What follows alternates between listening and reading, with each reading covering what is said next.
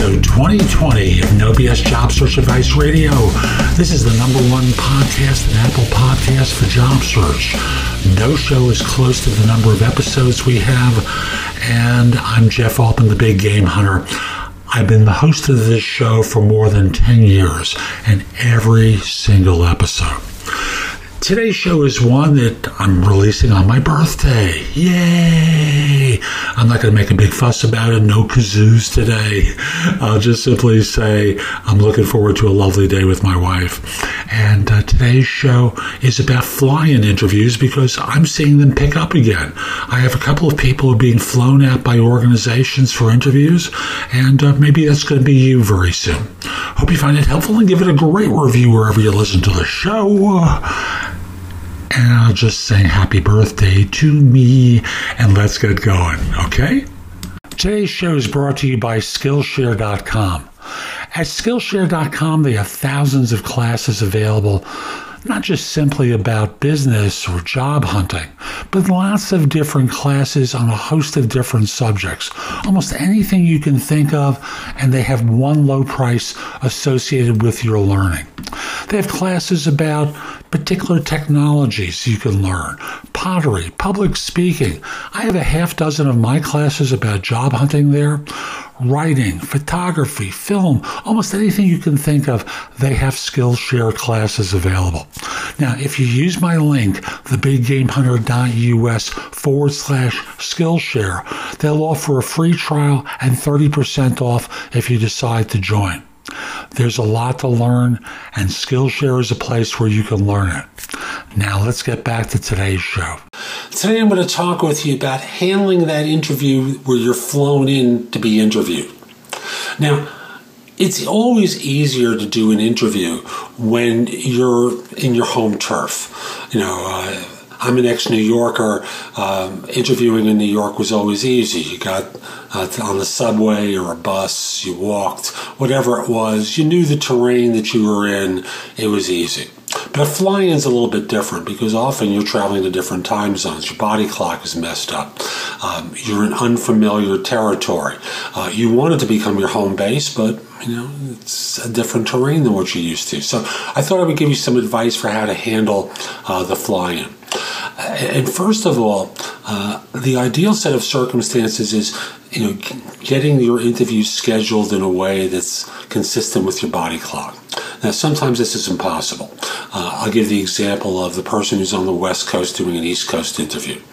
Uh, you know, you're on a red eye, you get in uh, early that morning, you've got a, uh, an 11 o'clock interview, you'll probably be tired.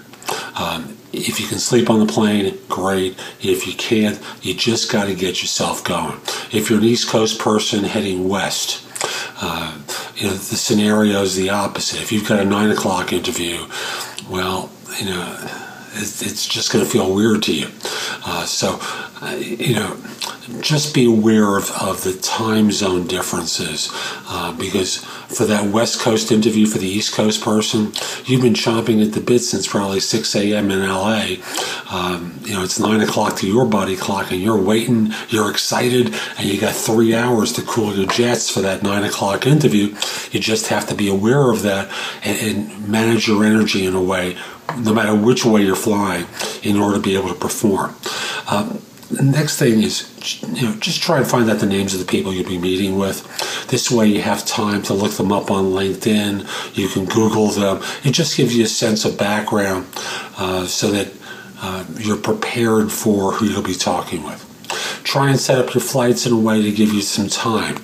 Uh, time to be at your hotel, time that if there are delays. Lord knows, aren't there delays when you travel?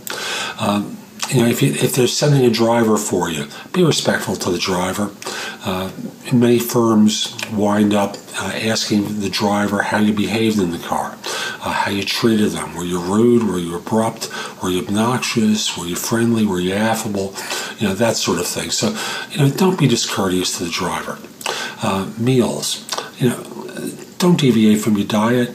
Uh, you know, if you're going to be in situations where you're going to be eating with uh, the client, well, or the potential employer, I should say, don't you know go overboard with the food. Don't you know uh, look at the menu, look at the most expensive item, the thing that's going to weigh like lead in your system.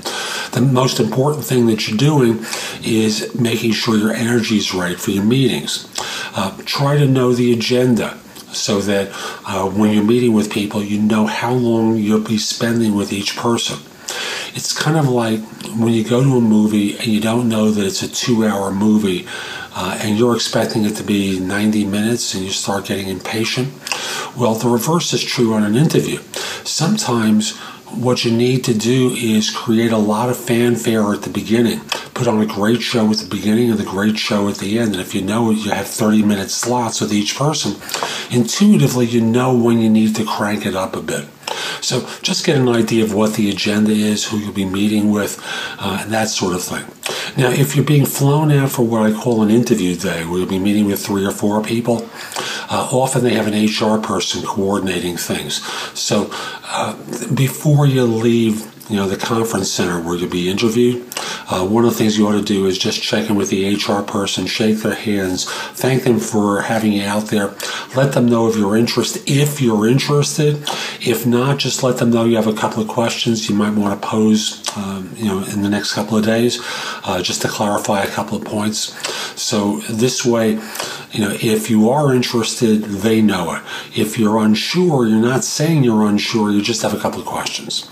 So I'll, I'll, wrap up by saying I can't help you with the details uh, of the professional questions, but I can help you with everything around them.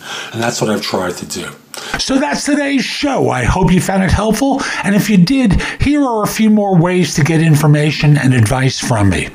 First of all, visit my website, which is thebiggamehunter.us. Go to the blog, there's a lot there to help you. In addition, if you need interview advice, I've created a course called the Ultimate Job Interview Framework, available as a video on udemy.com. That's U D E M Y.com, or available as a paperback or for Kindle on Amazon, and will help you stand out in a great way on your interviews.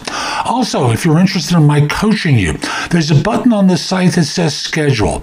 Schedule time for a free discovery call or schedule yourself in for coaching. I will love to help you. I'm able to help with regard to interview preparation, leadership coaching, salary negotiation advice, making a good decision between different offers, anything related to improving yourself in the workplace.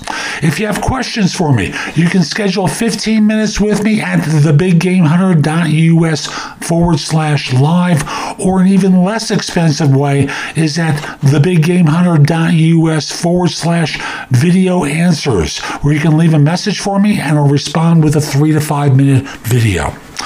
Please financially support the podcast by clicking the button below and pledging whatever you'd like. I really appreciate it.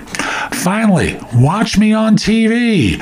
Download the Job Search TV app for Fire TV, Fire Stick, or Roku, or BingeNetworks.tv for Apple TV and 90 plus smart TV platforms. I'll be back tomorrow with more. In the meantime, I hope you have a great day. Be great!